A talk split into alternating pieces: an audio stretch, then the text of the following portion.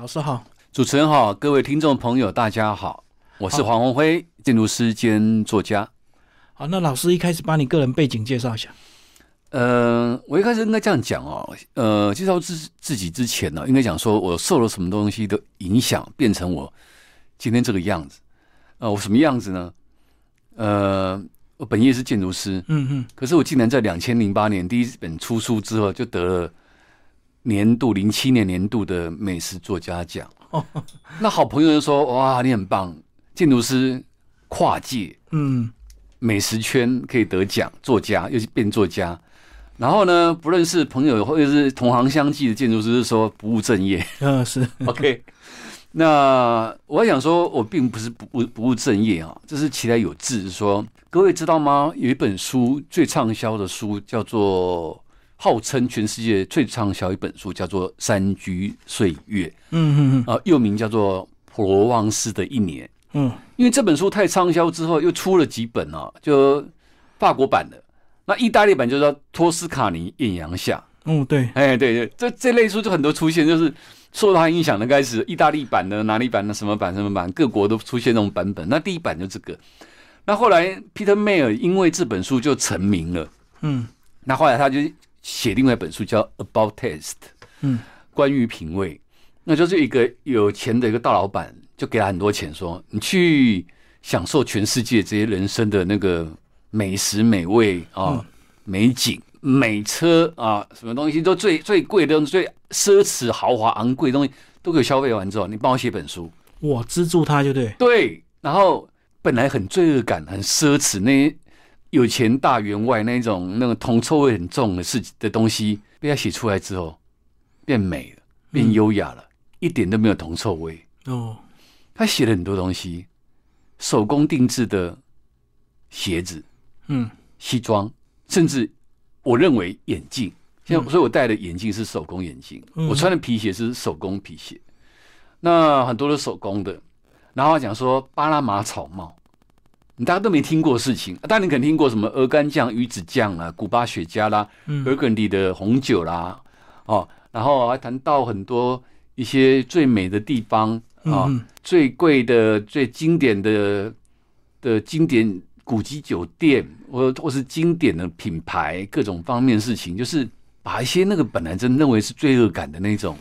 哦，就变成很唯美、很优雅。嗯嗯然后你不会再去认为说这是个奢侈的浪费，嗯我是觉得说人生就是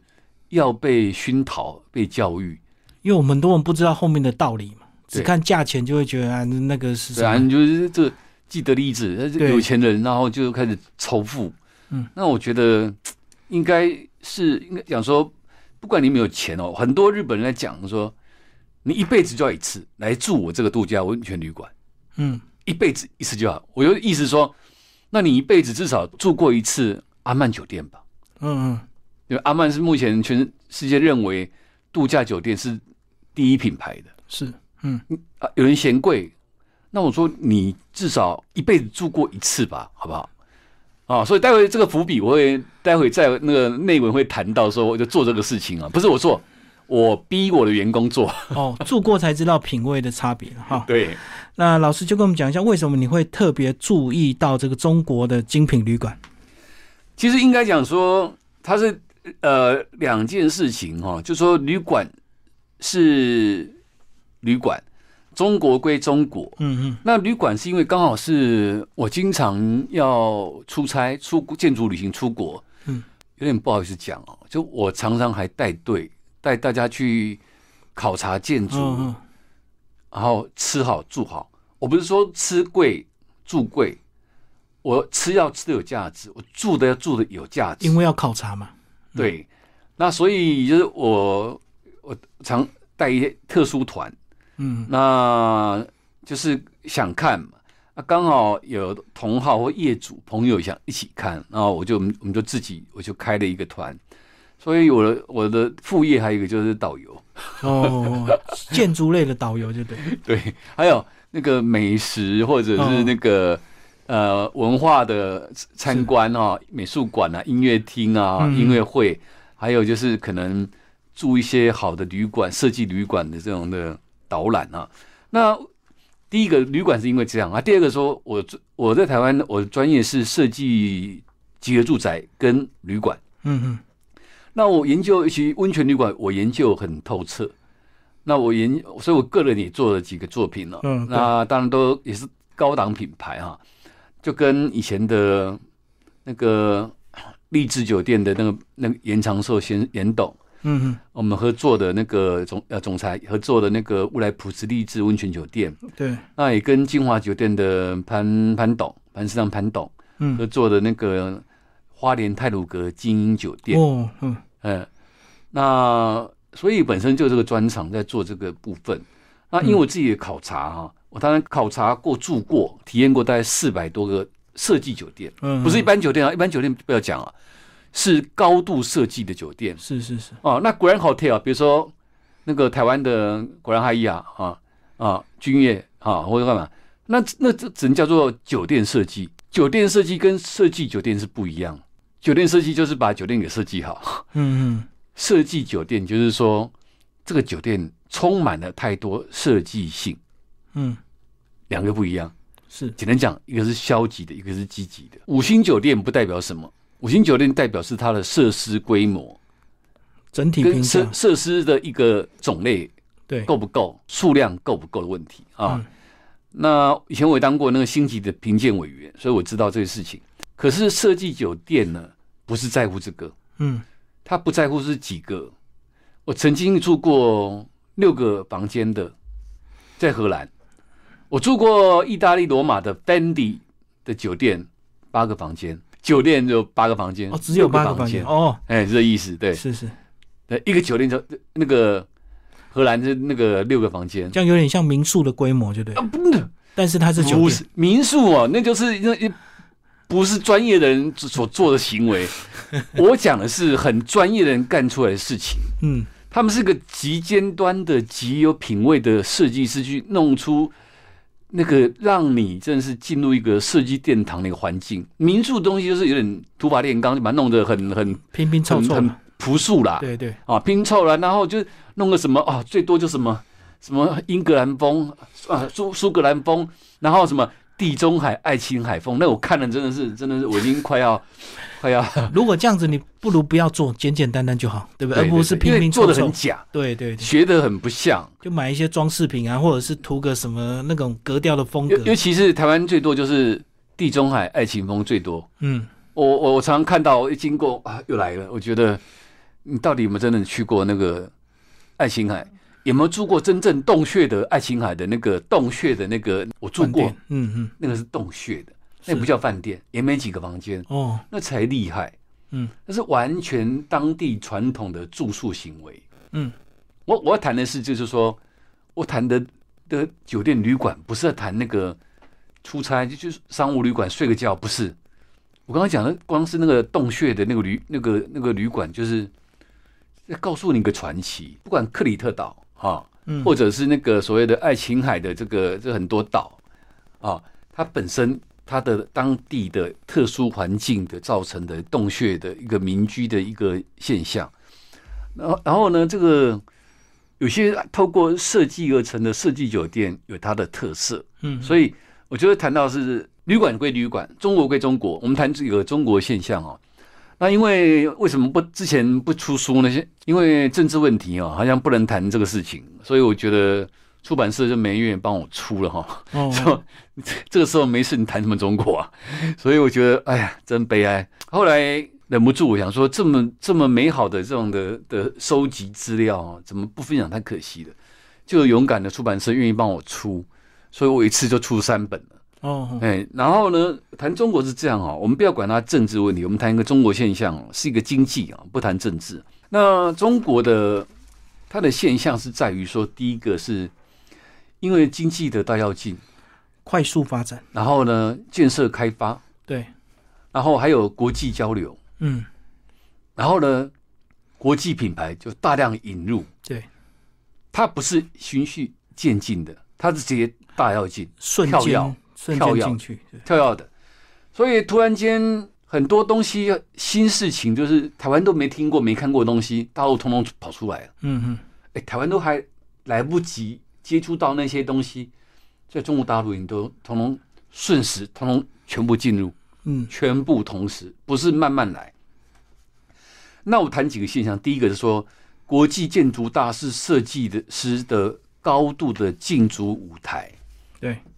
那等于说中国整个国家就是一个中国就是一个设计博览会，实验场所，所以对大家都进去。建筑师的实验舞台。对，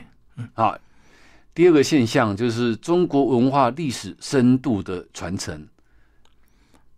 那当然有两种，一种是妇科的仿制，比如说举例说，北京的伊和阿曼阿曼，它有两个，一个是那个妇科仿制，就大厅是新的，其他的住宿单元那个是小的，那是古迹再利用。嗯哼啊，举个例子，就是这两个啊，就是妇科仿制跟古迹再利用。嗯嗯，第三个度呢，就是地方性建筑辨识度，地域性，地域性，因为中国太多了嘛。那因为就是地域性，它其实形成因素有几个，就是民族乡土的风俗，嗯嗯嗯，第二个是当地的自然环境。对，结合就对。产生它的一个风土人情的一个地域性。嗯，中国很多，台湾有没有地域性？也是有，不过相对来少讲一点太少。对，数量少一点。嗯，对，简单讲，中国西藏、新疆，对嗯对，啊，桂林、嗯嗯漓江、钟乳石洞、石笋，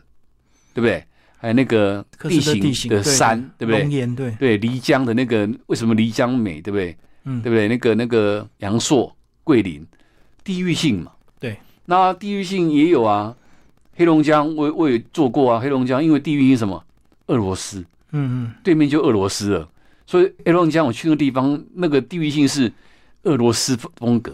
对，走在路上真的很多那种的俄俄罗罗斯斯的的民的族，文化，对斯斯拉夫民族，所以就是很多不一样。那江南有江南的地域性对，啊，那西安有西安的地域性啊，窑洞。嗯那有太多不同地方的的的地域性哦，那那有些没有地域性啊，嗯，比如说那个海南岛就没有地域性啊，然后呢，上海有没有地域性？有，八国联军的租界地的地域性，哦，外滩呢，啊，万国博览会那博种览会那种那种的地域性嗯嗯，啊，所以我觉得中国太多太多地域性了，相对起来台湾地域性就少比较，弱所以对对地域性台湾只有原住民的那个地域性之外，大概就不太多了。嗯对不，太多了。我觉得那个民族的文化也没那么久啊，所以说各方面就是比较，嗯，台湾的大山大水也不多，所以就可能。那所以我，它就变成一个议题呢。嗯那第四个议题就是开发商的那种所谓的推动世界的能见度，嗯嗯，推进世界的能见度，野心啊，对能能见度，嗯，就让世界看到中国的对，发展，因为他们有大钱，嗯大品牌愿意进来，嗯，大品牌愿意进来。老实讲，我看到那么多品牌里面啊，大概有四分之三台湾根本都还没进来过。嗯嗯嗯，哎，以前台湾有的大品牌，中国大陆都没有，它突然间通通进去了，结果大还有四分之三是台湾是都还不愿意进来，嗯，要看市场你就大就小就，知道说，对啊，市场有差，其实台湾已经停滞大概二三十年了。是，嗯都没有没有没有往上成长。白杨翠、玉龙庄也没有来台湾，阿曼集团也不进台湾，都来看一看就出去了。嗯嗯想说我们不愿意在台湾做，因为台湾没有适合我们的地方做我们的品牌。嗯嗯我，听到的时候觉得说，真的有这么惨吗？没办法，很现实的问题。它是国际大品牌，他说了算。嗯，那第五个度就是说，旅游消费市场的那个消费度、哦、对，提升，提升了。嗯我我简单举个例子啊、哦，中国阿曼有四个了，嗯有四个了。那阿曼一般讲，大家就是那个概念，就是说价钱大概从两万五开始起跳，最便宜的一碗，两万五起跳台币哈。嗯嗯然后呢，在在中国大概两万五到四万，上海是四万了哈。那最便宜大概那个两万五。然后呢，我不谈今天不谈阿安曼了，很那个大家很容易住就去吧。我要谈一些比较大家不知道的事情啊。那阿曼现象是说，中国他为什么要四弄了四个？因为中国市场太大，中国太大，人又多，所以破纪录从来没有一个一个国家会有四个阿曼阿曼的。嗯哼那又那么贵的贵的价钱，然后还这么多人住。当然，阿曼真的也离谱到现在目前，我住过最离谱的阿曼，最低的门槛呢，台币七万起跳，哦，是威尼斯阿曼。嗯嗯嗯你要住就是最便宜七万块，没有七万以下的。嗯那这个现象他不管了，反正他就是量少嘛，对资金就是贵，嗯所以代表刚才论中国经济发展产生这五个向度的问题啊。嗯嗯呃，各位听众朋友，如果有兴趣看看书，应该就会了解里面很多 detail，哦可以让你更清楚判断局势的发展。嗯，好，那现在老师就把一些不同类型的这个精品酒店都介绍一下。呃，第一个，当然我谈到的是一个休闲度假，其实我重点不是要谈那个休闲这两个字哦，我要谈到一个奇迹啊，就是可能很多人都在透过新闻看到，就是说上海佘山的世贸的洲际酒店啊，我在之前就看到，我期待它，一期待就期待了十几年，啊，它花了十二年才盖好，嗯嗯，因为当时看到个一个一个三 D 的一个透视效果图。示意就图看到一个深坑，一个大的坑洞里面，好像哦陨，石坠落一个坑 一样，一颗球，然后里面突然一颗球砍在里面，对，嗯看到最后就很惊讶，说是什么东西啊？原来是一个酒店，哇！我就期待他要去要去住，一期待就期待了十几年，那他了他连设计再开发盖好，新建都花了十二年，那对设计发表之后十二年才才盖好。这一栋呢，当然就是深坑，就是一个一个好像火星的陨石撞到地球之后砍在那个石壁上的感觉。留下来的半，然后半圆它形原来是一个采石场哦，采矿嗯场嗯，那挖了八十八米深，变成一个坑一样了，是，变个天坑，下面有水，因为下雨就积水了。对，然后这是个美丽的误会哦， 美丽的误会，一个坑之后，就没想到有人想说拿来利利用一下，就把它盖个旅馆。这是个美丽的误会，怎么会有人这个想法？那个人太天才，应该颁个奖给他，真的，这个太天才想到这样一个创意。然后呢，这个案子很困难哦，他花十二年才盖好，是因为他他申请了六十四项的特殊地貌工程的困难技术的一个专利，嗯嗯嗯，高难度的一个六十四项。那国家地理频道里面的的世界报道里面哈、伟大工程巡礼，他把列为世界十大建筑奇迹。嗯，之一啊，哦，我觉得真的太太伟大了，真的。那它是一个很深的一个天坑哈、球体看了一个球的旅旅馆哈、那有地下是八层楼，嗯，那最困难就是说这个壁体，它难度在于它打基桩往下面打，还有它跟旁边的那个山壁的山连接怎么结合？对，它怎么怎么离，怎么合？嗯因为合的问题是要跟它里面，就像类似打地锚一样打，打桩进去对，对，打地锚一样嗯进去。那又要离开脱离，因为你不要破坏自然的面貌生态，所以它建筑物本身没有连在一起，都拖开的。哦，是它有啊有一条走道给你走，嗯就是你去看那个岩壁，在那个房子的那个走廊的后面有一排那个户外走廊，你可以走过去，你可以看到那个岩壁。哦，所以我觉得这个东西有很多思想，就是说生态环保嗯嗯保留，它不破坏对脱离。那第二个是它的创意，嗯，那个环境的创意，把一个废弃的一个环境变成一个令人很讶异的一个环境哈、把一个原本人为破坏的环境，造成一个好像天然的一个一个自然环境，这是一个一个大逆转。可是我这里给他结论就是一个很意外，就是说老外做的东西果然出了一个小问题啊。但我不晓得中国业主为什么没有发现啊。它往下，因为建筑物上面没有，就一层楼就是大厅而已，嗯全部往下往下，对，十八个楼层，那就不是像十下十八层地狱嘛那？数字 的问题，哦但是我是想这问题啊，为什么刚好要十八？它命名它有第十九，十九就在那个水面下还有一层，它是个房间客房部分，所以就有个有一那个房间就是一个水下的客房。那那为什么故意要讲十八？我觉得是是故意的吗？那就是一个大笑话了。那其实它是地下十九层，还有一个客房，就是里面大概最贵客房就是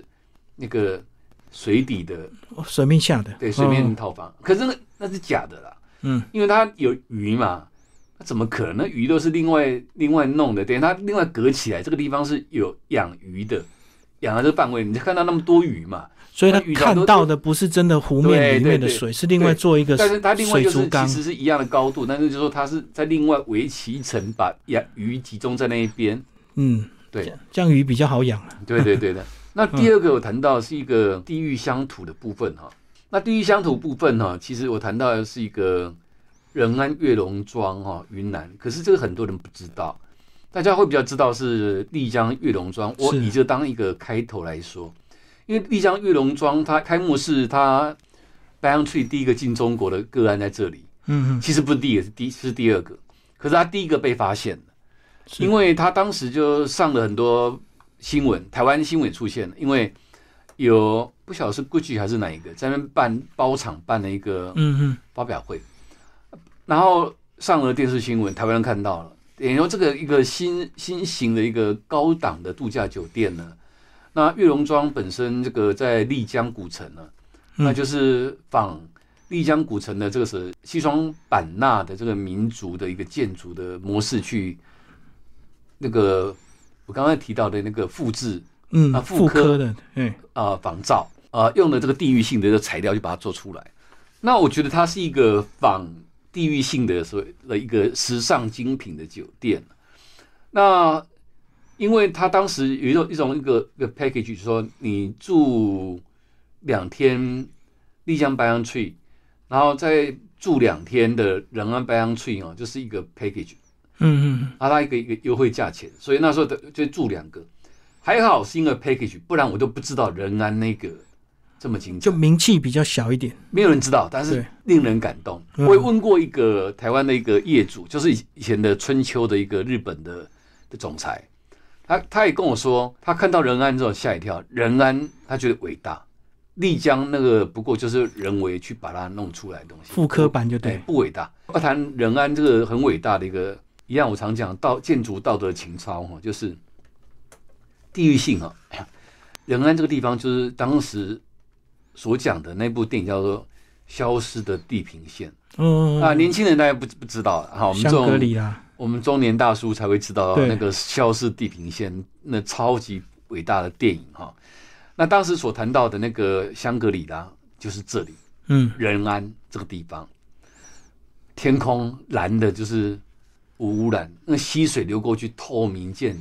嗯底，清泉甘甜，这人间仙境的地方，真的是没去一趟哦，真的是会很可惜。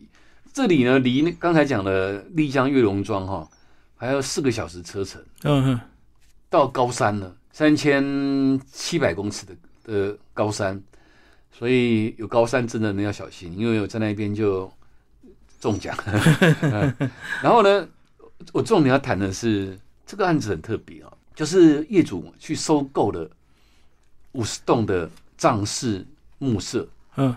藏式木舍就是藏人他们以前在那个他们的住家跟蓄养这个家畜的时候，这个建筑都是相同，就是两层楼高，嗯下面腾空架空的，我们通常叫做甘南式建筑，哦嗯就下面空的，下面空就是养养家畜，嗯养猪啊、牛啊、羊这些哈、养在下面， 那二楼上面才是住家，人居的地方，所以你要回家一定要爬一个楼梯，嗯先从楼梯直直上这个二楼到你家啊。那下面是养那个畜牧的一些动物哈、这个因为它嗯蛮伟大的工程在于说，他是去买这个藏式木舍，所以整他必栋须买下来再拆他解，要他要必须要把它买下来之后呢，要拆解，拆解之后呢要编号，对，那才能重组。对所以他就故意把那个编号留下来。嗯，所以你去住的每一栋，它那个建材的那个构建都有编号。你看到那个梁啊，一根一根，还有或是粗盐的小梁、小都有梁板编号，都有号码，我还我还拍下来，故意拍。各位那个听众，如果去翻书仔细看一下，你看有看能不能找到编号哈、然后那个编号看看看到了，对。所以就是这个是伟大的事情。那里面呢，要反映所以真正藏式的人生活的那个特色，我觉得做的很透彻哦。就是说，他用了所谓当地的那个九孔式的一个红铜的一个红铜罩的一个那个煤油炉，九孔式的，有九个是孔。对，大厅放的是九个孔的，房间放的是一个孔的，这个就是一个藏式生活的，还有里面还有那个就是说藏式的唐卡，就这里面就是你是原汁原味的一个藏门，完全没有现代文明的东西，也没电视，也没电话。结论最伟大伟大的地方哦嗯，什么你知道吗？是那一群猪，书上有照片哈，哦各位有要注意看那那那一群猪，嗯，它强调原生原生态。所以他所以当时就是在自由放牧的那些家畜，嗯所以呢，园区里面不要以为五五星高档的酒店，其怎么会有猪猪粪跑来哦？跑去不要压抑，嗯，他就是要强调让你看到，因为都市人没看到猪嘛，对不对？这猪是自由放牧 的就在饭店范围跑来跑去的，对，范围范围里面，嗯， 对，然后它可能就是你的晚餐，哦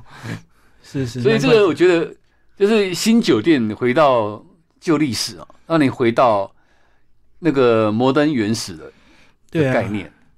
一个观念很简单，可是管理很麻烦的、欸你看一个猪跑来跑去，要怎么清理这个大小便？而且、哦哎就是就是清理而已啊对啊我就是，但是我就让你活在类似野生动物园当概时念。的状态，对对嗯、对，所以我觉得这个是为什么很多人看到会觉得说啊，这个伟大，对伟大情操哈、不是在表现说个人的技技巧。对，难怪不是只有看丽江，要看德清这里。对对嗯对对，所以这个真的是令人感动，没有来过，是，真的不知道哎、嗯嗯嗯，我原来也不知道，就是没有被迫 package 去那里，我不晓得有这个这个世界。哦，因为它绑在一起，对。让你第三个我要谈到就是时尚精品哈、是湖州的喜来登酒店哦，那以前被昵称为叫月月亮酒店，长得、嗯长得像玉玉环一样啊，对像玉环，就像你现在这个这个的灯灯灯一样啊，环形的，啊环形然灯后一在湖样。面上这样，然后呢，它是一个时尚精品哈、玉环状的这个喜来登酒店啊，当时被号称为像月亮酒店，像月亮一样嗯。嗯，啊，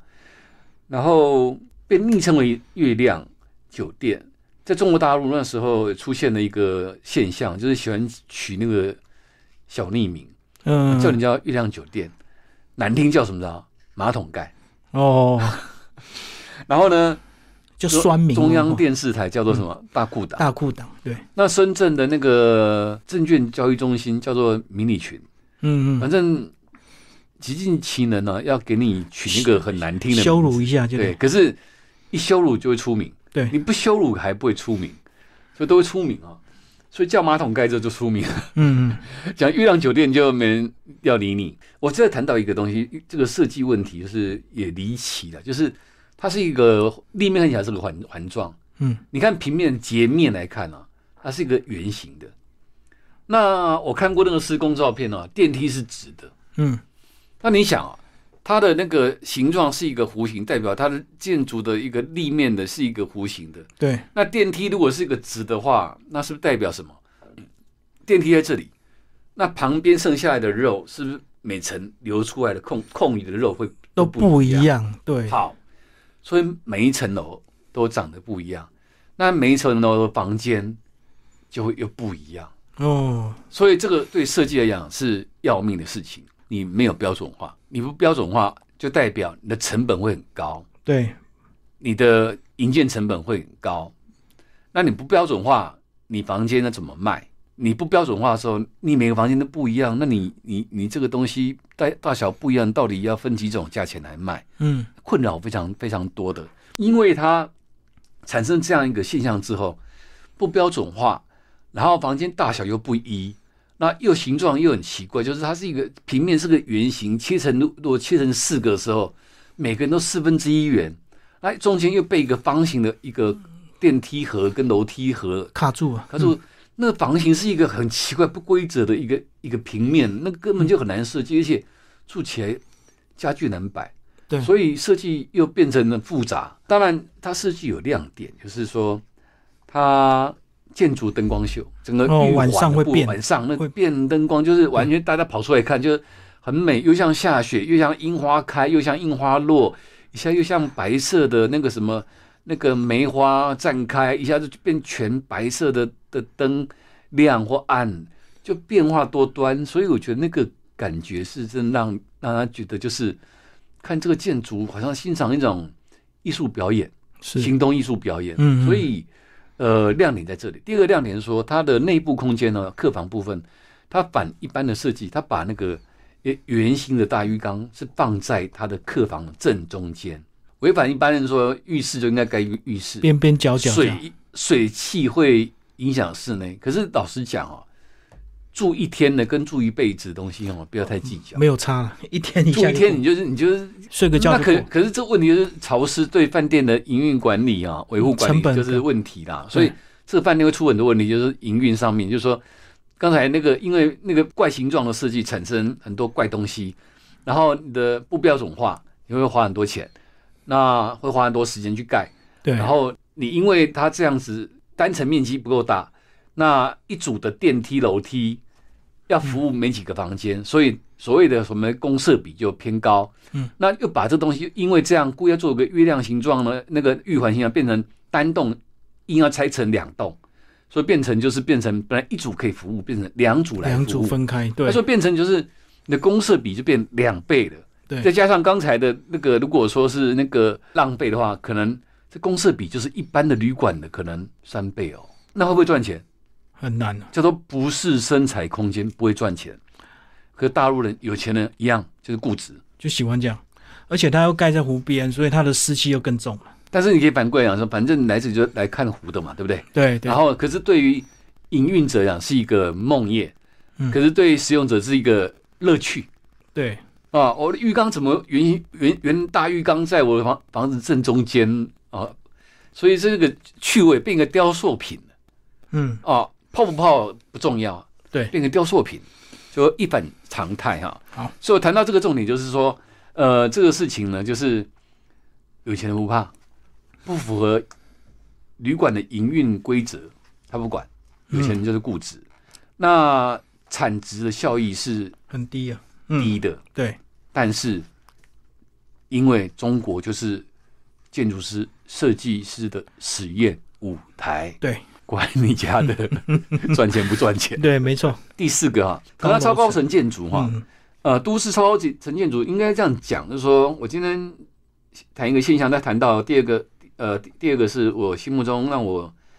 很惊艳的一个案例哈、各位看到也会觉得很棒。我先谈一个现象，叫都会超高层啊，呃，最多现象是一开始从古兰海雅，后来出现更高等叫帕哈雅，嗯嗯嗯，那古兰古兰海雅下面叫做海雅 Regency，然后所以这三个是海雅系系统里面三个不同的品牌的一军、二军、三军的概念。那巴哈雅特色就是说，大部分百分之九十都是那个都市最高的建筑，然后呢，它会选在最高的可能十五个楼层，嗯，来做巴哈雅，下面可能是办公。哦对，下面一混般混办合公的，嗯，对，它另外会有出入口在一楼，那所以会出现一个都市超高层建筑的旅馆呢，会有个现象叫 sky lobby 概念，就地面层就一个小的梯厅，对那可能有两三只电梯，就直通快速电梯就一下给你升到上面去，它的大厅尤，其升到最顶楼去，嗯嗯，升到最顶楼，可能是如果一零一就在一零一的地方，顶楼做大厅。嗯，那再下来到你的下面楼层，一般都到最顶楼。为什么？最顶楼当大厅，就让你一进去就吓一跳，气势那对个景观，嗯，都都坐在最顶楼的，会出现这种现象，就是 sky lobby，呃，sky lobby 都会坐在最顶楼。有两个现象会坐在最顶的，就是它的 lobby 大厅在那个那个柜台啊，坐在那边。第二个，它的 lounge bar，它会坐在那边，它会做半户外的。嗯嗯，可是风很大啊，所以你注意看那个坝的那个玻璃墙都会做到大概四五米高，挡风、嗯嗯，看得到景色，可是其实还是要有一定的高要度。风、挡风，因为那么高，那九十几楼哦八十八楼的那对对个对啊那个上海那个金茂君悦哦，就是八十八楼嗯九重天，然后香港的那个 Ritz Carlton 嗯全世界最高的酒店，顶楼也是那个户外的吧台，所以那个都会型的这个高层建筑就是这个特殊现象。嗯那我今天今天谈的那个是令人亮眼，就是南京青奥中心的国际青年会议中心的旅馆，伟大在于是它是已故的普利兹奖建筑师 Zaha Hadid 所设计的。嗯那扎哈利所设计的旅馆呢、应该是他这第一个案子。他以前有设计过旅馆，但是做一个房间的设计，在西班牙马德里。那整栋都在，这是第一个案子，所以我觉得它有它的意义性很大。就第一个，它够美，够高，嗯它反而取代了原来南京地标，成为南京现在目前的新新地地标标。嗯嗯，因为建筑师的建筑有特色，所以他大师巨作变成都市地标。地标不是因为它最高，而是它够美，像一个雕塑品一样嗯啊。所以南京的一个所谓都市面貌就改变了。嗯啊，所以我觉得它的功能是在这个地方哦。那我谈重点，就是说，呃，我住那个房间呢、哦我就只是住标准房，因为要看有没有价值哦，看标准房就好，不用看什么什么大套房、中种套房，那个都是骗人的。嗯看标准房就知道这个水准。我去住那个标准房哦，让我吓一跳哦。标准房的房间我就不要讲，我讲那浴室好了，嗯， 真的，我人生从来没有看过这么豪华的浴室。哦，连一般的总统套房都比不上。我告诉各位，那个浴室刚好我那间是角间，等于我的浴室前面跟旁边都是玻璃帷幕的落地窗，双面夜景就对，然后不仅双面，各位知道吗？嗯旁边那一面有多长？十五米长，就代表我的浴室空间呢有两米半，一边是十五米的浴室，这已经可以做做一个一个客房啊间了，对，一个客房只做卫浴空间，告诉各位，这么豪华的多多少钱，你知道吗？台币三千块，离谱吧？嗯五星酒店哈、大概就是十三平左右，嗯台币都要一万五左右啊。台湾如果不管是 W 或是其他的，大概是都五星四四星半那种，大概一万块，一万起跳，对对，一万块起跳。嗯三千三千块。所以我今天的结论，我就就不谈设计，设计慢慢看。你说结论哦，超值对，三千块，让你见识什么叫大师。等于三千块，你可以去体验大师。嗯大师的大师东西通常都要很很多万才可以对啊嗯有对机会啊去体验的，所以要告诉各位，很便宜，三千块就可以去体验到，而且竟然体验到一个浴室是我人生没有看过的十五米长的一个大浴室。嗯而且全部透明的。对，照片可以提供，大家可以看我们旁边的照片，那第五个，这个太伟大了，这个事情说来这故事很长，但是我我只能简单来说明哦。那真的是要各位听众亲自去体验啊，才有那个感觉，否则用讲的对，很难，嗯古迹只有两个字，你没感觉。嗯古迹你要去看到才才有了解，对，但是古迹你住在里面才会心里产生感回动荡，对，共鸣，才会产生涟漪。嗯嗯我接下来要讲这段亲身的故事，也不是我个人体验，我还收集了每个人的心得，每个人去问，我听到很多很有趣的事情。嗯 这个故事来源在于，第一个是中国在文革时期呢破四旧，到处拆，到处，砸然后就把一些 文化古迹就打掉了，嗯然后刚好 当时出现了一个秘密秘辛呢，有个叫做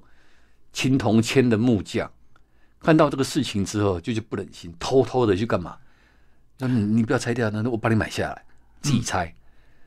把它拆下来之后呢，偷偷赶快藏起来，长姐，你知道吗？他总共藏了多少？他嗯我也不晓得他他到底怎么藏的。他出了一本书，他写自传，他讲这个事情。那本书我有看了，嗯他总共收了四百套建筑。嗯嗯四百套哦，哎、不是小别墅哦，有一套呢是在上海朱家角的，他用两套，一套是用那个六百年前，听好，六百年前的官厅嗯是四进三落四得进落四个四个前门后的这个关系的对一前后关系。那中间是不是有天井？就对四个院三个院落，四进三落这样的一个古迹，六百年前的整套买下来拆掉保存，五个动作。文革的时候，第一个要拆，对，第二个要编号，要编号。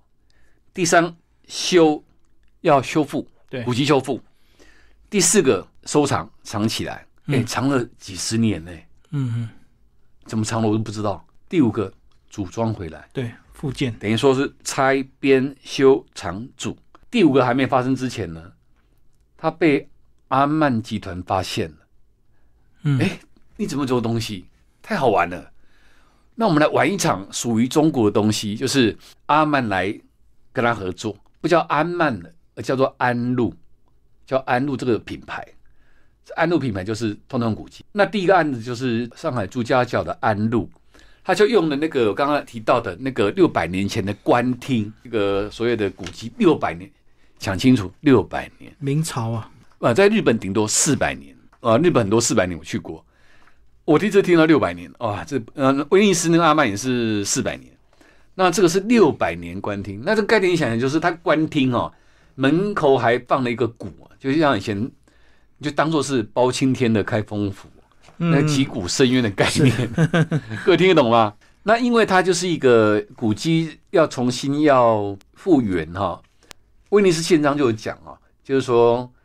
古迹要复原，就是拯救如旧，所以你不能有太多新新的的痕东西迹去弄，对哦，如果有新东西就要呈现新的样貌，嗯，但是要融合。那旧东西修复要修复成旧的样貌，新东西是填补的部分，要新的要分分出来，不可以去去仿仿造了，仿造是最忌讳的动作就。不能用新的去冒充旧对的，对，没错。新的就要看出来是对新对的，嗯对。然后呢，因为以前的建筑空间木构造都不大，对，可是新的酒店因为什么大厅啊什么那空间呃餐厅什么都要极大化，所以他就想利用原来的院落比较大的院落变成一个可以使用，所以他就很聪明，就用那个现代的建筑的轻钢架，就把院落把上面就撑起一个撑起来，然后就变成一个什么空间了。所以大厅的地方，你以为是室内，原来是他把建筑物保留之后，上面做一个玻璃屋把它盖起来。天井把它遮掉，对，把等于把玻璃屋，把这个原来的古迹给保护起来，变成一个玻璃盒子，就像我们看到哦，卡地亚的那个珠宝，对不对？对藏在一个玻璃盒里面，那概念是一样。所以各位没仔细看没看出来，如果看到的话，往天空看，为什么会有玻璃天窗？就是玻璃屋概念，玻璃柜把珍宝建筑放保在里面，像宝格丽、卡对，地亚这样的概念。哦，所以说这样的东西就是上海的。好，那我们今天非常高兴邀请到黄文辉老师为我们介绍他新书《投诉中国精品旅馆时报》出版，谢谢。